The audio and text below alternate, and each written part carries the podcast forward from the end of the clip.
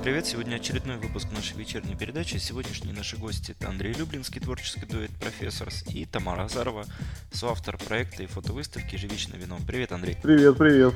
Привет, Тома! Привет!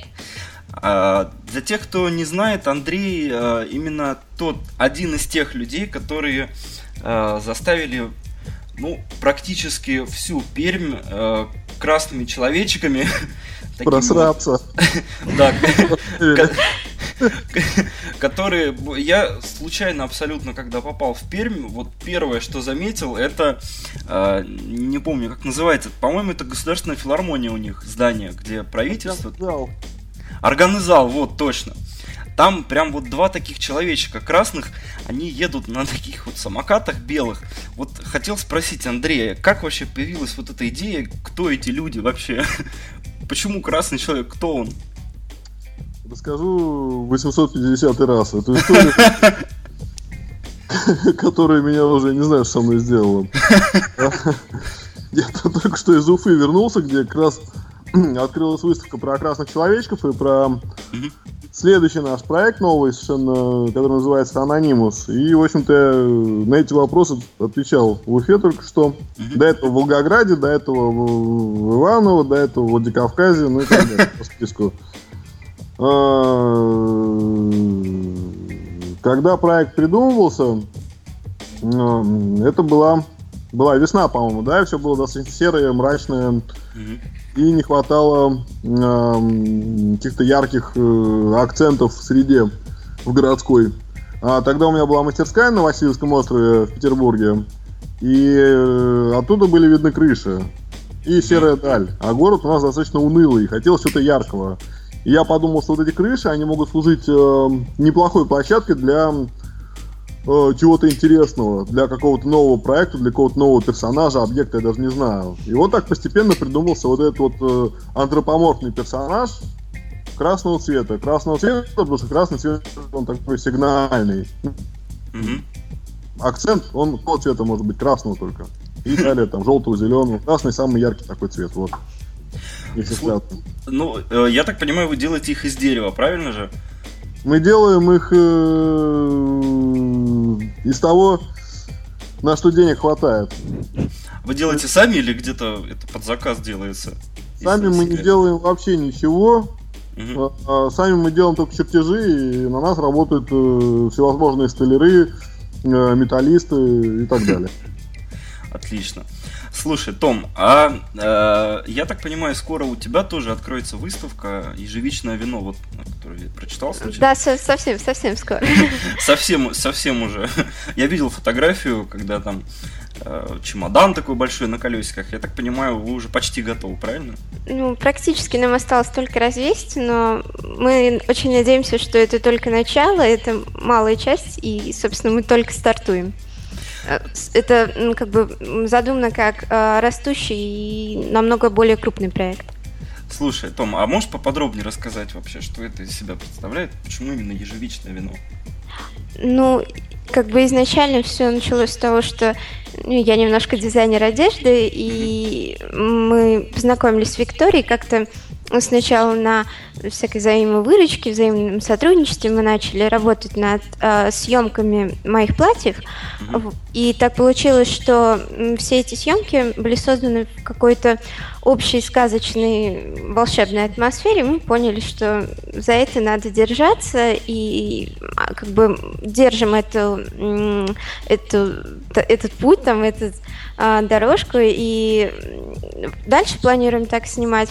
А, собственно, все а, фотографии на этой выставке это фотографии а, моих дизайнерских работ, выполненные Викторией Ереминой. Uh-huh. А название выставка получила в честь одной замечательной книги, и вспомнили мы об этом, ну, как бы об этом сочетании слов весьма спонтанно и зацепились за него исключительно как именно как за эффектное сочетание слов.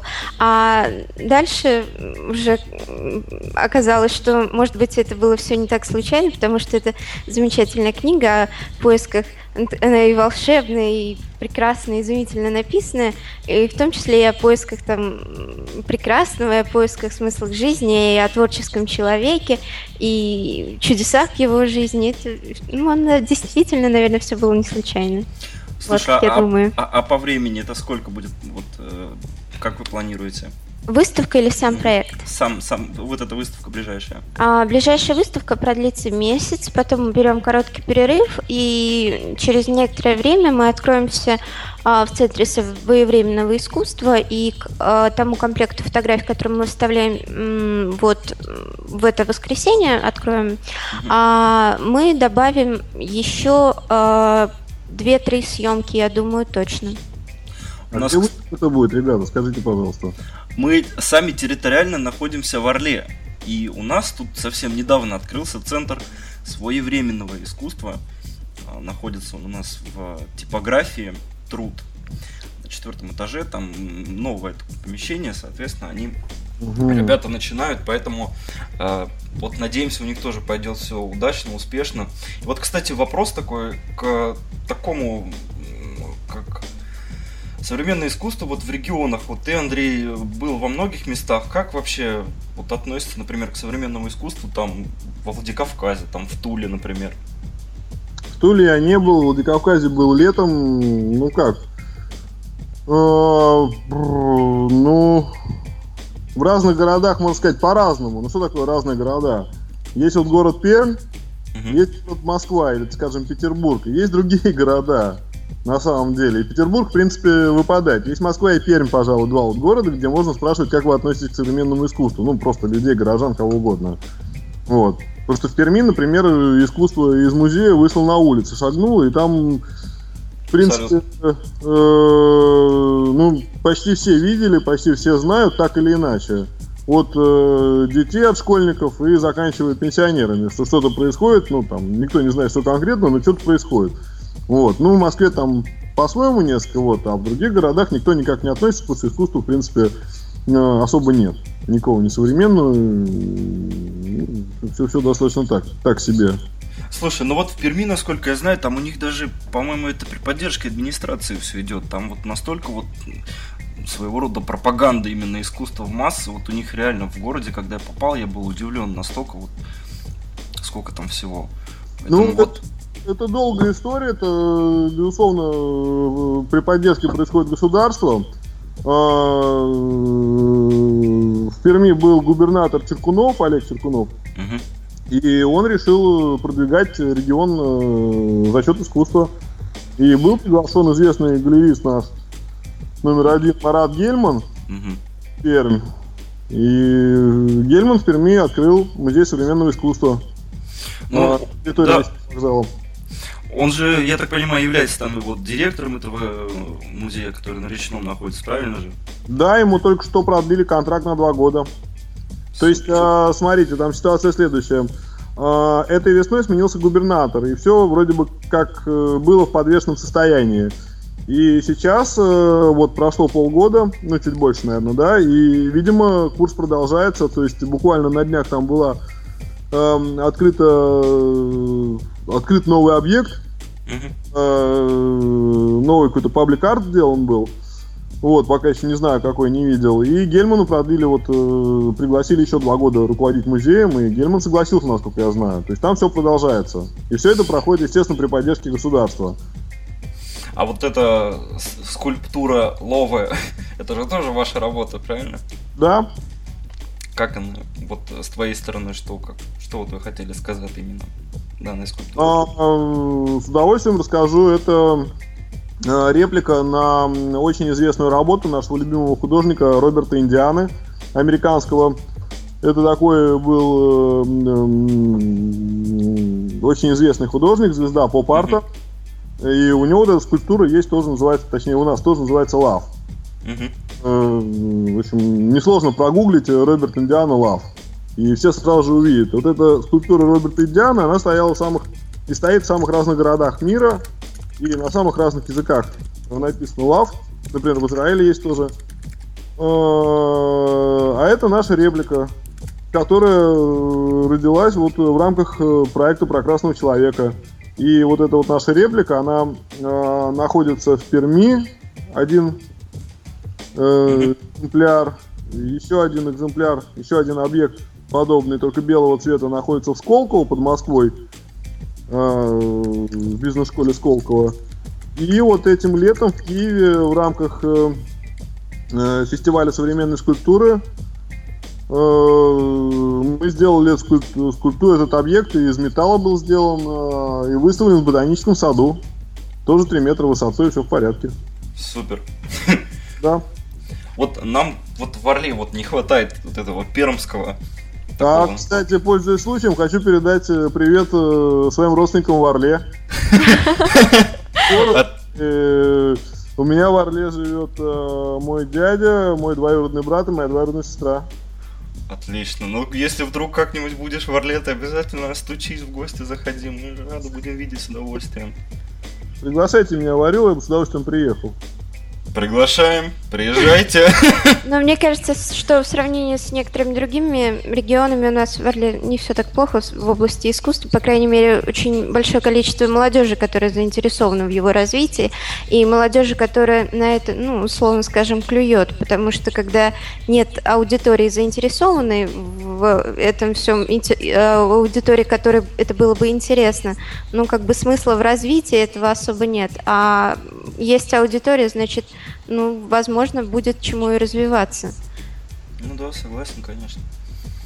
Слушай, а вот, э, Андрей, я тоже, когда вот э, готовился, читал различные интервью на различных сайтах, ты писал, что ты практически никогда не выходишь из дома, только в случае а, крайней необходимости. Это, это реально так? Это интервью шестилетней давности, сейчас все поменялось. Вот. Но, в принципе, сейчас приходится выходить из дома. Ну, в случае крайней необходимости постоянно э, происходит, настает. Потому что это интервью, которое вот ты читал, оно было дано эм, такому ресурсу, который называется «Состав». Я не знаю, существует он сейчас или нет. Там приглашались художники, ну, дизайнеры в основном приглашались и э, рассказывали о своей жизни. Вот, это интервью, оно в гугле первое, по-моему, вылезает, поэтому все его читают.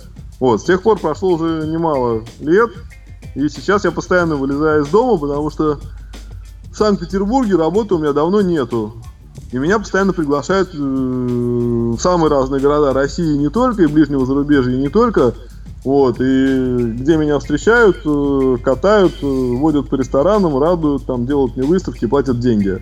То есть я зарабатываю за пределами родного города и постоянно перемещаюсь. Вот буквально только что я приехал из Уфы, действительно, где вот моя выставка работает, ну, наша выставка, точнее.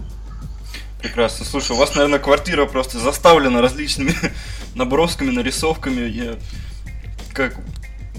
Квартира полностью завалена говном. Потому что это огромная проблема, и вещи большие, и вот а, то, что ты, Богдан, видел в Перми, например, mm там объекты высотой 3-4 метра. Тут, в общем-то, никакой квартиры не хватит. Вот, и таких объектов, ну, уже, можно сказать, ну, достаточное количество по России, не только. Вот, их где-то надо хранить. Но могу единственное заметить, что пару месяцев назад мне дали мастерскую Союз художников, э, в котором Союз художников России, в котором я состою, спасибо ему огромное, дал мне мастерскую. Вот. И сейчас я привожу ее в порядок. А так у меня, конечно, все так завалено, что дальше некуда. Это проблема хранения, проблема, ну, это проблема. Короче, художники меня Я в интернете недавно смотрел фоторепортаж из э, офиса студии Артемия Лебедева. Там, значит, показывали его кабинет на фотографии, по-моему, Варламовские фотографии на ВЖЖ я вычитал. Там, значит, тоже у Лебедева куча-куча-куча всякого говна свалено. Там написано, что, знаете, говорит, я никогда не переживаю из-за того, что я опаздываю на какую-то встречу, потому что обычно клиенты сидят в моем кабинете и разглядывают просто тонны говна, который стоит на полках, и они реально заняты чем-то, поэтому ну, практически... Ну, чудо, хитрый человек такой. Там много-много чего у него там стоит, там, как, может, фото. Ну, у него там совсем говно, насколько я понимаю, там всякие раритетные вещи советские. которых, кстати, у меня тоже хватает, потому что у меня, например, есть э, коллекция советских игрушек. А каких? Моего детства. Ну как, я мальчик все-таки, у меня там машинки, солдатики, пистолеты, маты, железная дорога. Вот. Семь чемоданов. Ну, дома. смысле, чемоданов игрушек. Не дома, на складе, сейчас буду в мастерскую перевозить. Это самый процесс. Том, у тебя, наверное, тоже дома, да, все? Ну, у меня дома тоже какой-то страшный склад, но он больше похож на гардероб. У меня э, все заставлено старыми советскими чемоданами на шкафу, замечательно. На них висят платья, на вешалках платья, манекены, манекены с париками, манекены с платьями. Это, наверное, общая проблема творческих людей, что квартира рано или поздно превращается в склад. Понятно. Слушай, Андрей, вот у вас еще, я так понимаю, был проект горящ... 9 горящих автомобилей, правильно? Был. Вы тоже вот можешь поподробнее немножко рассказать об этом проекте, как вообще, что... Как Могу. Это проект э, достаточно старый уже, ему, сейчас скажу, лет 6, наверное, исполнилось уже, скорее всего. Э, к сожалению, он э, не очень хорошо прошел здесь э, в Петербурге, больше мы его нигде не выставляли. Вот, в силу разных там причин, долго рассказывать, там возникли проблемы с цензурой на самом деле и с тупостью галереи, если прямо говорить. Вот, э, проект был посвящен э, событиям в Париже, э, ну вот, вот лет шесть назад, наверное, в Париже, э, э, в общем, радикально настроенные молодые люди, не, не, французской национальности, так скажем. Вот, они устроили погромы и поджоги автомобилей. И там за ночь было сожжено около тысячи автомобилей. Меня это событие впечатлило, и, собственно, по мотивам родился проект, который назывался «9 горячих автомобилей», или, ну, название было на французском языке, которым я не владею, поэтому я повторять не буду. Это были такие э, условные объекты в виде кончиков, металлических, ну, достаточно больших, где-то метр, метр двадцать длиной. А, ну, машинки такие огромные, железо. А, покрашенные с логотипами каких-то фирм на бортах и с такими хвостами пламени, которые с жопы там торчали, эти хвосты. Вот. А, а, а почему цензуру запретили где-то, где-то?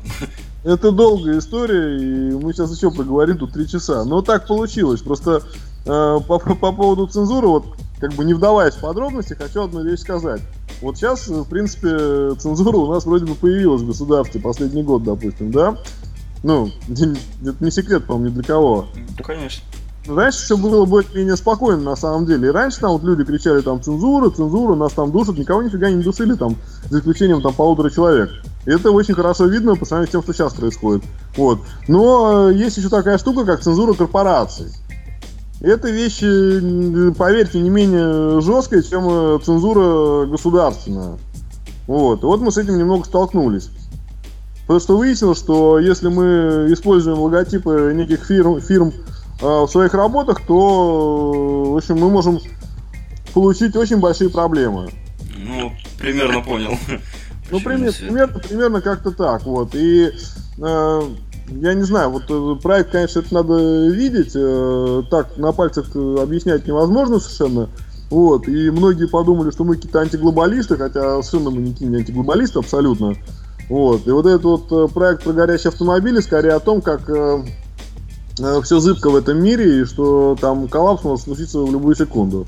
Вот, грубо говоря. Это как раз вот был, был, был случай, наверное, все слышали, да, как РЖД, по-моему, подала в суд на какого-то типа, который в App Store сделал приложение с логотипом RGD. Там тоже разборка была нереальная. Вот я думаю, что это вот из этой серии, из этой оперы. Совсем. Да. Не, не из этой серии. Нет? Это приложение было платным? По-моему, да. Насколько я слышал. Вот это, это воровство и все э, в целях наживы. Художника и рисуешь, например, а, некий живописный холст, и у тебя там э, изображен чувак в футболке Кока-Кола. Это что? Ну, даже да, воровством это, конечно, не назвать. Ну, а вот на самом деле, в общем, это уже вопрос к юристам на самом деле. И, ну, в принципе, при желании, мне кажется, что у человека, э, у автора этой работы, такой, так, такого рода работы могут быть проблемы. Ну, ну, запросто можно обвинить в использовании в коммерческих целях и популяризации за счет использования бренда известного. Как бы, тут вопрос в том, ком, какую цель преследуют те, кто ввязывается в такой конфликт. И та, и другая сторона, заметьте.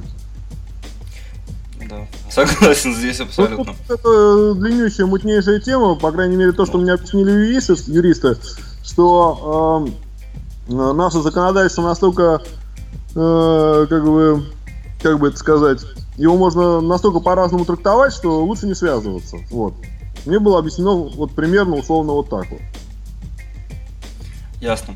А, а вообще, как вы думаете, вот э, насколько вот будущее, в принципе, как искусство, как кинематографа, музыки, как-то изобразительных искусств лежит в интернете? Вы как бы согласны с этим? Все-таки будущее за интернетом? Пусть Тамара отвечает. Мне кажется, это очень, мне кажется, очень двоякий вопрос, поскольку раньше намного сложнее было прославиться, потому что в интернете тебя могут за день увидеть сотни тысяч человек, но а, опять всплывает этот вопрос с авторским правом. Здесь надо быть, наверное, гением, чтобы успевать работать настолько быстро, чтобы те твои работы, которые увидели свет в интернете, а, которые увидели, ну, действительно, может быть, за день, даже за часы сотни тысяч людей, а, которые не всегда всегда а, во многом, а, может быть, хотят а, как бы славы а, благодаря чужим идеям, а, чтобы твои идеи, которые попадут в чужие умы и как-то будут преобразованы, а, и, возможно, а, скопированы даже, а, чтобы ты шел дальше. Поэтому, мне кажется, это очень сильно усложняет. Хотя так найти славу могут как бы намного быстрее и проще даже те, кто не обладает особым талантом. Поэтому вопрос о том, как бы действительно ли это искусство и сможет, ну, как, а, сможет ли искусство так стать более популярным и выйти в более широкие массы, мне кажется, достаточно пространен потому что то, что мы видим в интернете, не всегда искусство. Ну, то, что в интернете э, этим словом называют. Это вообще большой вопрос, что есть искусство. И тут касается не только интернета, а все чего можно.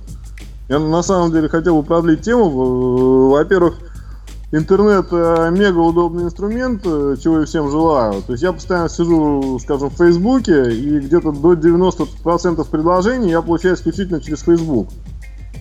Я так чрезвычайно активен, там вешаю постоянно какие-то фоточки, э, что-то там пишу немного и все. И все думают, что у меня все движется, и у меня все движется в итоге. Вот, это во-первых. Во-вторых, по поводу воровства, э, вот я делаю вещи достаточно несложные, казалось бы.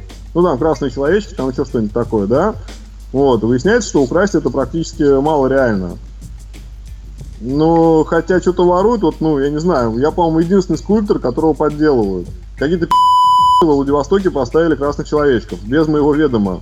Причем а, сделанных по фотографии. То есть там пропорции неверны. И сделано это в коммерческих целях, потому что там, насколько я понял, по фотографии там открылся некий мебельный магазин или что-то в этом духе. И там э, один человечек, у меня это в Фейсбуке все есть, один человечек едет на самокате, причем большой, это стоит достаточно дорого сделать. Это казалось, там, что деревяшки ничего не стоят, это все деньги. Ну, если большую вещь делать, не там, не 40 сантиметров высотой. Вот, и второй человек сидит на крыше. То есть, э, как бы вот, ну, реально у меня украден был персонаж и поставлен в Владивостоке. Э, я как частное лицо, в принципе, могу судиться, но у меня других хватает. Дел, проблем и всяких желаний. Вот. Более того, э, из Москвы мне прислали фотографию на каком-то рынке сфотографировали кардиган, на котором изображен еще один из моих персонажей. Все это клепается в Китае. Отлично. Вот. Но это, это могу сказать, что вот, вот это все я видел за, скажем, 18 э, лет своей деятельности. У меня очень много, ну, таких смешных вещей, которые там можно продавать, покупать. Вот, но выясняется, что, ну, тоже долгий разговор, но, в общем, что-либо произвести достаточно сложно. То есть, ну, казалось бы, украсть несложно, но зачем воровать? Ну, для того, чтобы, наверное, это продавать как-то, да?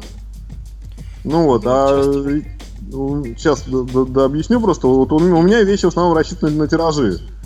А, в общем, сделать тираж это большой риск, большие проблемы. В общем, в общем, воровать, короче говоря, бессмысленно. Вот. Понятно. Слушай, ну я так понимаю, вы же э, сейчас, я читал в интернете, что нацелены не только на Россию, это уже планируете выбираться на зарубеж, правильно я понял? Ну что значит планируем? У нас были выставки в Европе э, не один раз. Э, там мы учились, э, скажем, стажировались в Берлине. э, жили в резиденции в Хельсинки. В общем, много чего было. Но это не значит, что мы там раньше не были ориентированы, а сейчас ориентированы. Я ориентирован на то направление, где есть какие-то деньги. Больше меня, честно говоря, ничего не интересует. Слушай, а вот э, переходя к теме кинематографа, если мы, так как мы люди, любители кино, э, вот э, последний фильм какой ты посмотрел? Как А, ты имеешь в виду новый или? Нет, неважно, новый. Вообще, что вот последнее посмотрел, что понравилось? А понравились, э, как это в русском переводе называется, корпорация Святые Моторы, Поли Моторс. Так, нужно будет... Я, честно, кстати, не видел. Том, ты видела? Нет, немножко. Совсем мне... незнакомое название, по-моему. Ну, по- по-русски это звучит, да ВКонтакте есть, пожалуйста. Корпорация Святые Моторы. А что я смотрел? Я, естественно, посмотрел Хоббита в самолете, когда в Уфу летел. Мы себе записали Тома. А ты что из последнего такого можешь порекомендовать типа, к просмотру? Ну, я, наверное, сейчас буду достаточно тривиальной со своими сказками, но последнее, что поразило мое воображение, был фильм «Цирк дю Солей». Это было действительно потрясающее зрелище и подкупил меня а, не столько а, как бы сама красота фильма, да, действительно прекрасен, но больше мастерство актеров и осознание того, что это все могло быть снято с первого дубля, потому что это цирковые артисты, у них нет права на ошибку. И это добавило 100-500 очков к рейтингу фильма в моем ощущении. По-моему, это было очень здорово. Том, а вот э, то, что вот выставка ваша планируется в третьем этаже, вы э, вот эти, я так понимаю, вещи вы создаете какие-то, да, дизайнерские, там, платья и так далее. Это все будет продаваться, я так понимаю. То есть там можно будет Нет. приобрести. Нет? Нет, это... Или это будет только фотографии Это только фото... это выставка фотографий. И дальнейшем это будет жить как выставка фотографий. Мы также планируем уже куда-нибудь да вывести. Но вот первые два захода у нас будут в Орле. Они планируются вот уложить, планируем уложиться мы за эту весну. А дальше мы ее повезем и очень надеемся, что Петербург, Москва в ближайшее время, что у нас все все получится. Отлично. В Москве, кстати, я когда последний раз был на винзаводе, там, насколько я знаю, Андрей тоже продают вот эти ваши такие маленькие фигурки, значки. Это же тоже, я так понимаю, ваших рук дело, правильно же? Наших. Там у вас эти Деда Морозы, Гитлеры, вот это вот маленькие значочки. Насколько я ну, это прекрасный магазин Шалтай-Болтай, который с винзавода переехал в Новинский пассаж. Рекомендую. И Шалтай-Болтай, если набрать в гугле, то можно там на сайте все увидеть. Они же тоже, да, кстати, там же, по-моему, конструктор Red People вот этот продается. Шалтай-Болтай, правильно? Не уверен, потому что, ну, Человеки разные существуют, существовали в виде конструктора, но это был маленький тираж, и достаточно нерентабельно было это делать. Вот. И в Шалтай-Болтай, насколько я понимаю, сейчас есть э, какое-то количество красных человечков уже собранных, как бы ну, небольшого размера, высотой по, э, скажем, 30-35 сантиметров, там э, на стуле сидит, еще что-то такое. Ну, в общем, в собранном виде есть, скорее всего. Слушай, а в Москве вы же тоже их, по-моему, ставили. Я видел фотографию в гугле «Слава труду» возле мавзолея Ленина. В Москве у нас странно получилось, как бы а, художники все стремятся в Москву. В общем, мы, мы не были исключением. А потом после Москвы художники стремятся в ближнее Подмосковье. А нам удалось сразу же в Подмосковье проникнуть, и у нас была э, очень классная, крутая выставка э, в такой галерее, которая, ну, не галерея, так сказать, даже не знаю, как сказать, э, и галерея, и резиденция, все, что можно. Называется Гричин Холл. Это такой э, очень интересный человек, Сергей Гричин, э, под Москвой. У него есть э, дом, точнее, там участок, дома, и э, в том числе э, галерея и резиденция для художников. Э, Гричин Холл называется. В общем, всем рекомендую. Очень интересное место. Вот мы там делали огромную выставку про Красного Человека, опять же. И еще касаемо Подмосковья, у нас была совсем гигантская выставка, реально, э, в бизнес-школе Сколково. Было это года два назад, наверное. Вот.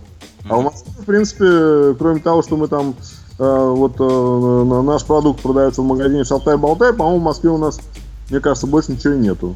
Я в Москве ни разу не выкинул телевизор из окна гостиницы. А где-то уже выкидывал? Постоянно. Раз в месяц. А где именно, в чем вы черпаете вдохновение? Какие вещи вот находите для себя вдохновляющими? Это ты меня спрашиваешь? Общий вопрос. Вот Тамара пусть расскажет.